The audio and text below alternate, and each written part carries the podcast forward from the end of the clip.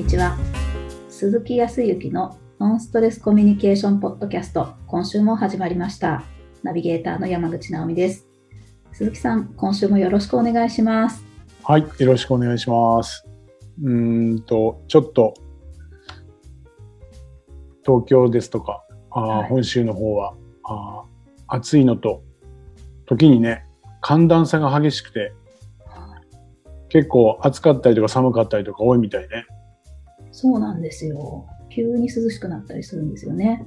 ね。そうしてもでもまた9月の後半になるとまた暑くなったりとかするなんていう話もあるけど、うん、ちょっとなんか天気もね、なんかこ、うん、子供の時に比べるとなんかやっぱりちょっと違ってきてんのかな？なんか変化してんのかな？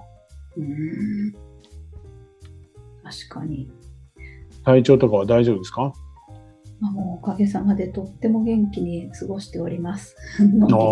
あいいですね。もう元気なのは。はい。あの、そうだ、この前も、ちょっと前にあの、ボクササイズというか、ボクシングの話をちょろっと、この前置きでしたじゃないですか。はい。あの、あの、リスナー聞いてらっしゃる方がね、ええああの当然お顔は見えないんだけど、はい、あのものすごく真面目でなんかこう誠実で清楚な感じでいつもねあの 私の話を聞いてくれている人がボクシングだなんてってもうびっくりしました。そんなに激しい方なんですか？何をいや激しくはないと思いますよ。目的が違うんで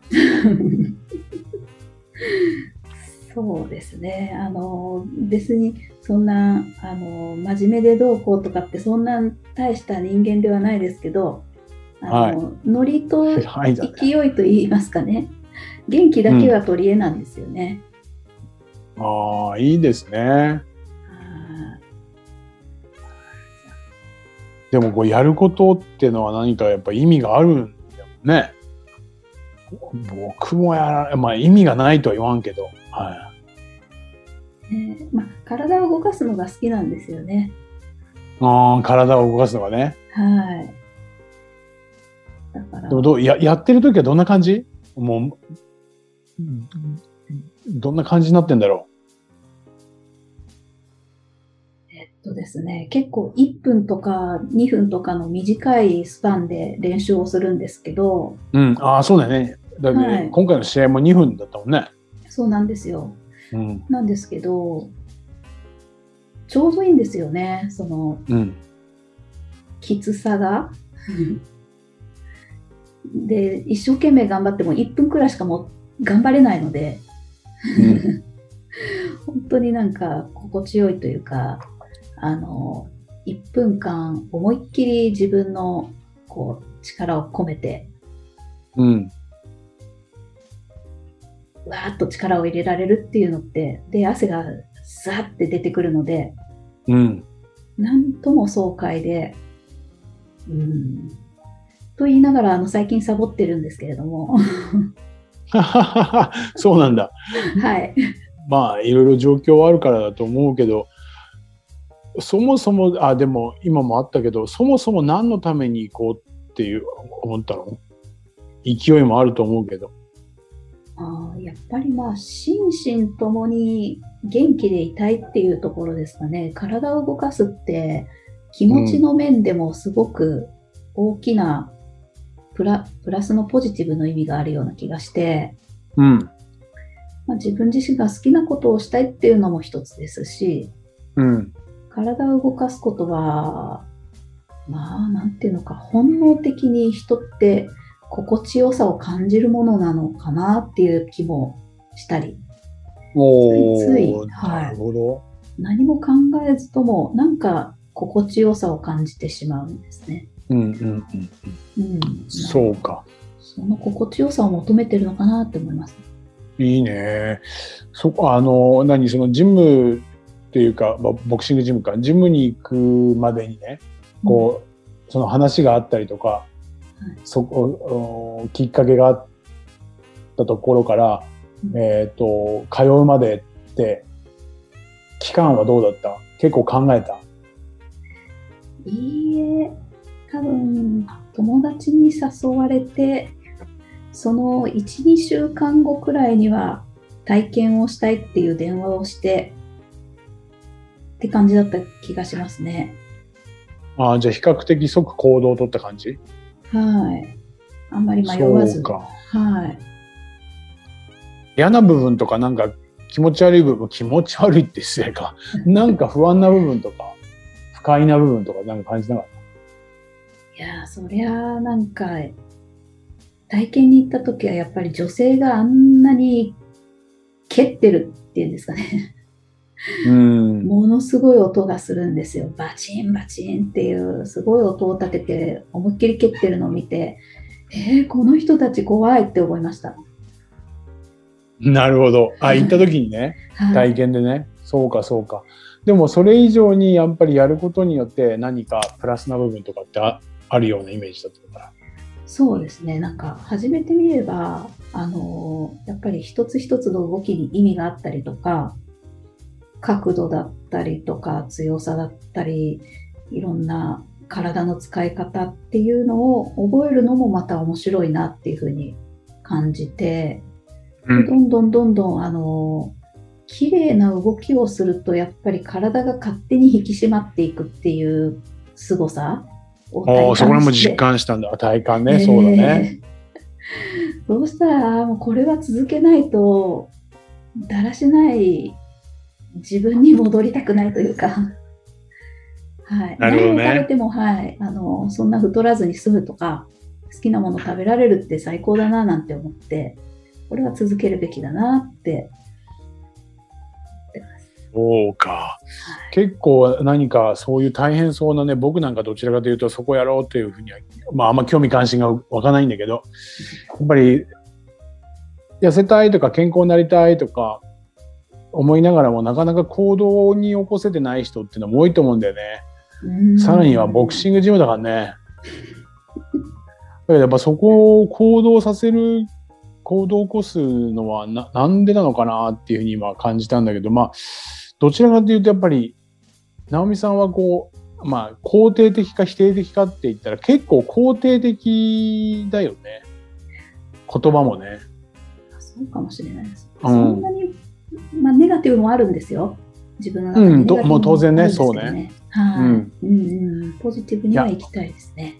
ああ、そうだね。うん、結構ね、あのー、そう、今日お話しすることにつながっていくんだけど、うんと、いろいろと結果を残している人とか、結果って、まあ、うんと、いい結果とかね、成果みたいなものとかが残っている人とか、えー、心地よさを感じられていらっしゃる方って、うんと、行動力があるんだよね。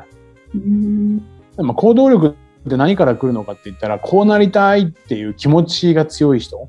ああ、なるほど、うん。こうなりたいっていうのは、肯定的な考え方なのか否定的な考え方なのかって言ったら、肯定的、ね、どっちだと思う？そうだよね、うん、いわゆる欲求が高い人ってこうなりたいとかそのためには今不快なことを考えている人も当然いるわけよ。はい。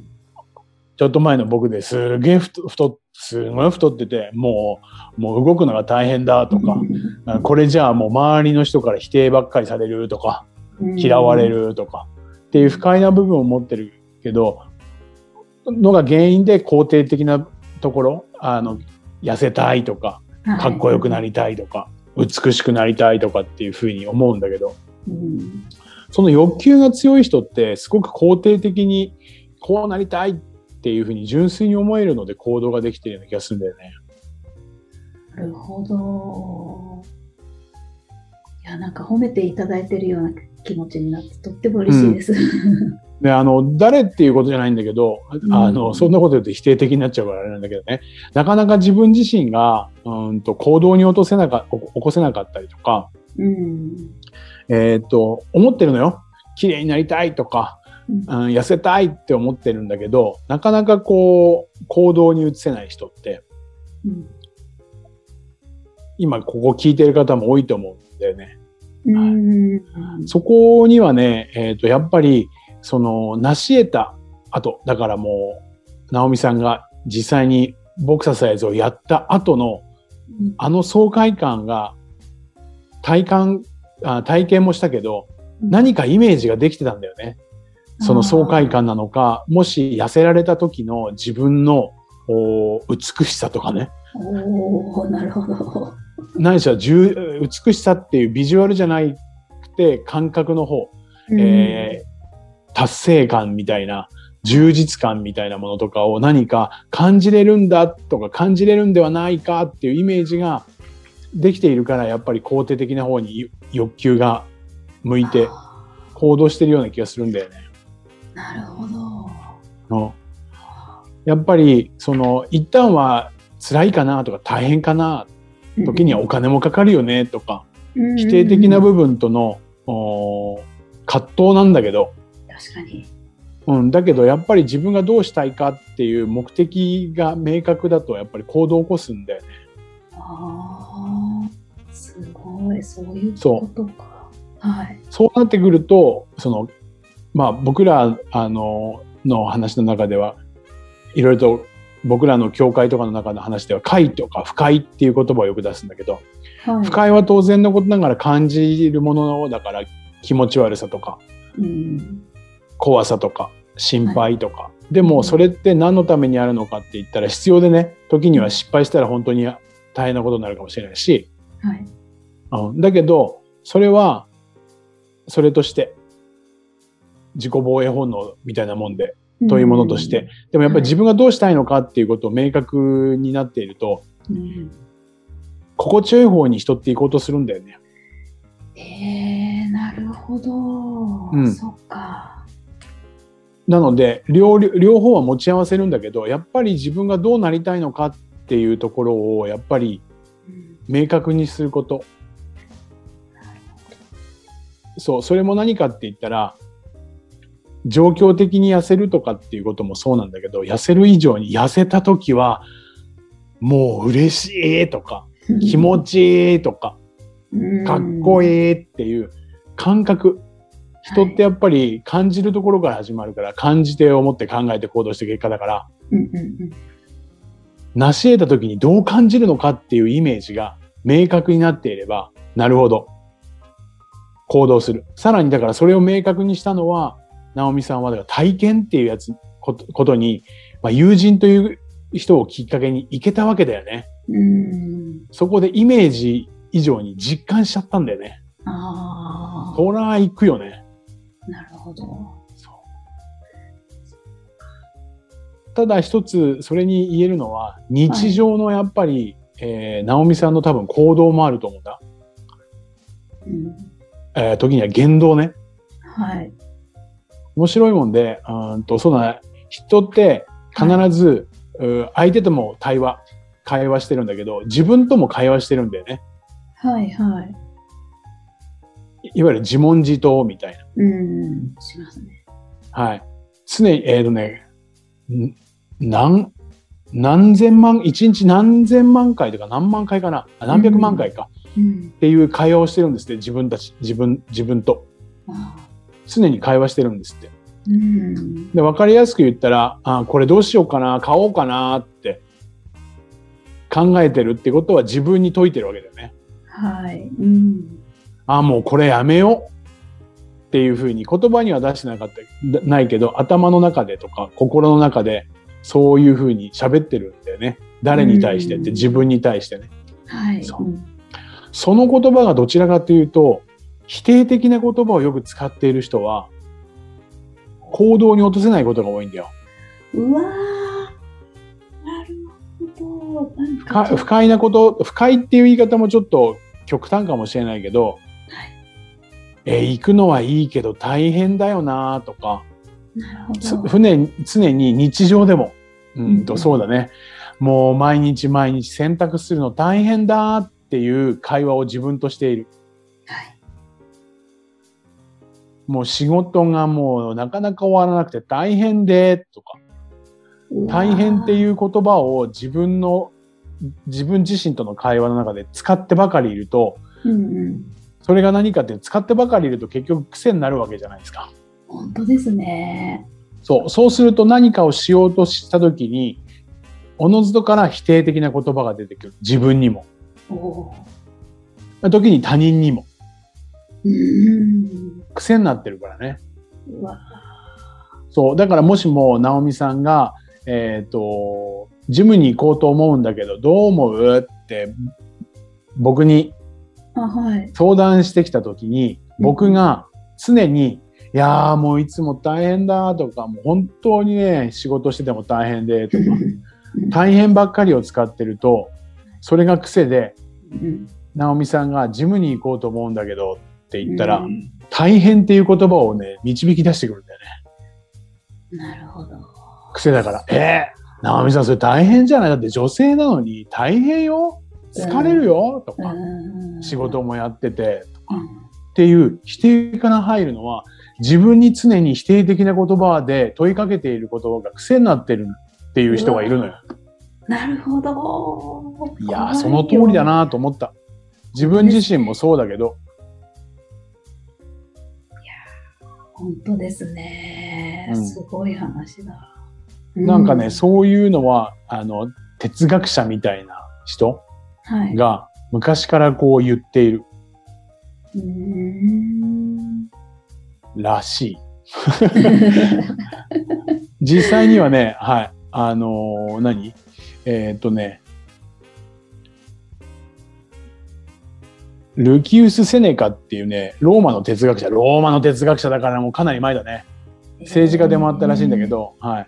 運命は意志あるものを導き、ためらうものを引きずっていくっていう、自分自身が、いわゆる意志がある。やりたいっていう欲求があるものは、その欲求に導かれてやるわけだよね。はい。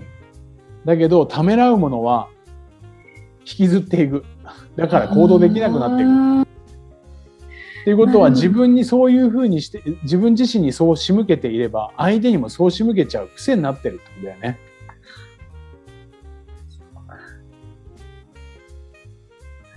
よくあるのは癖で同じやつ、うーんと、そう、やる意思はあるんです。やろうとは思ってるんですけど、とか、ーうんうんうんうんいや、わかるんですけどね、でも、とか、うん。けどでもを使っている人も 自分に対しての否定の言葉を自分にとい、えー、と話してる。そうですね。食べたいけど太るからなとか、うんやりたいけど忙しいからなと、けどでもを自分の会話の中で使っていると相手にも否定的な言葉を投げかけやすくなる。ああ、ありますね。絶対そうなっちゃいますもんね。うん。そうか。そうす、そう。それは何かって、そうすると結局自分が自分に不安を増増殖させてる。うんうん危険だっていうことを増殖させている。確かに危険は察知しなきゃいけないんだけど、必要以上に察知させてしまうから、本来自分がやりたいこととか、はい本当は相手のことを褒めてあげたいとか、肯定的に受け取ってあげたいって気持ちが絶対あるはずよ。あーだけど癖だから否定から出てっちゃう。そうか。あーなんかちょっとすごく気をつけようって思いました、今。そう。なので、これは癖だから少しずつ直していく必要があるので、うん普段自分自身の意思として、はい。はい。否定的な言葉を自分には言わない。うんでそれも具体的に大変だって、もしもこのポッドキャストを聞いてそういうふうに大変大変って言ってるなっていうふうに気づいた人は、今日からもう大変禁止令、うん本当ですね。本当です大変ね禁。止令を引くぐらいの、ちょっと意識してそれを使わなくなると、もっともっと自分自身が楽になってくる。大変大変って癖がついてると、大したことがないのが大変になってくる。もう、すっごく身に染みます。そうそうそうそうそう。なので、そういうことが実は対相手とのコミュニケーションにも生きてくる。これね、僕が研修をしていた時に、あの、研修の講師をね、最初にやった時に、えっ、と、いろいろ皆さん、えー評価をね、皆さん自身でやってもらうって言って、そうだね、えっ、と、直美さんがコミュニケーションの実践をして、えっ、と、じゃあ、それを同じ生徒である鈴木さんに評価してもらいましょうって言って、はい、鈴木さん、直美さんの今の会話どう思いましたって言った時に、否定から入るんだよ。あそういう人なるほど。ないしはちょこっとだけ相手のことを思って、いや、よかったですよ。よかったんですけど、あ。っていう人は実は自分に対してそういう言葉を使ってるってこと。そういうことですね。そう。肯定的な人っていうのは自分に対しても肯定的な人は本当にいいところを見るから、直美さん良かったです。特にこれこれこういうところでこういう部分は本当に良かったですね。で、いいことから言える人は自分にも肯定的で、そう。ものすごく欲求、行動力もあったりとかする人がタイプとして多いね。ちょっと皆さんはマイナスな言葉をできる限り使わないという。相手のことを肯定的に受け止めれる人は自分自身も肯定的に受け止めれている。だから仮に嫌なことがあったとしても瞬時にね、いい方向に捉えられるっていうことができるというふうに思いますよ。深い。おお。なるほど。ちょっとずっしりきてます。本当ですか？どう思いました、えー、思い当たることがいっぱいあるななんて思いましたね。あの本当ですか？うんああそうかってなんかね自分の言葉がきっかけで相手から例えばなんかあの、ちょっと不快な言葉が返ってきた時に、なんでそんな捉え方するんだろうって言って、あの、相手を責めるというかね、あの、うん、ああ、もうちょっと伝え方あるのにな、なんて思ったりするんですけど、うん。そもそも自分はどうなんだろうとか、あの、自分のことに矢印が向きましたね、今。あ、本当？でもそこに行けてるっていうことはいいことだと思うよ。ありがたいです。ちょっと、あの、反省は少しにして、うん、なるべく、いや、気づけてよかった、気づけた自分がよかった、みたいな方向に持っていきたいと思います。いいと思います。それが否定じゃなくなってくる。そうすると、やっぱり多いのは、否定的なことを受け止め、否定的って受け止めるでしょ？それに対してまた否定をだから出すから、うん、どんどんどんどん関係性ってのは悪くなるわけですよ。だけど否定的なことを言われたとしても肯定的に前向きに受け取れる人っていうのはあ、うん、受け取れる人はあその人はそういうふうに考えてるんだ。でも私はこうしたいからっていうだけの話だから、うん、なるほど。そう。そんな感じですよ。あもうありがとうございます。ちょっと心を入れ替えて。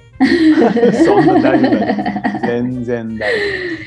ああ、これ、すごく人生が変わりますよね、こういうことで、きっと。自分との付き合い方とか、相手との付き合い方が本当に楽になると思いますよ。うん、ぜひ実践していただければと思います。ありがとうございます。はい、はいありがとうございます。それでは最後にお知らせです。ノンストレスコミュニケーションポッドキャストでは皆様からのご質問をお待ちしております。コミュニケーションでのお悩み相談や、こんな時どうするの？なんていうご質問を鈴木さんにお答えいただきますので、皆様どしどしご質問ください。ポッドキャストの詳細をご覧いただきますと質問フォームが出てきますので、そちらからご質問いただければと思います。それでは今週はここまでとなります。また来週お会いしましょう。鈴木さん、ありがとうございました。はい、ありがとうございました。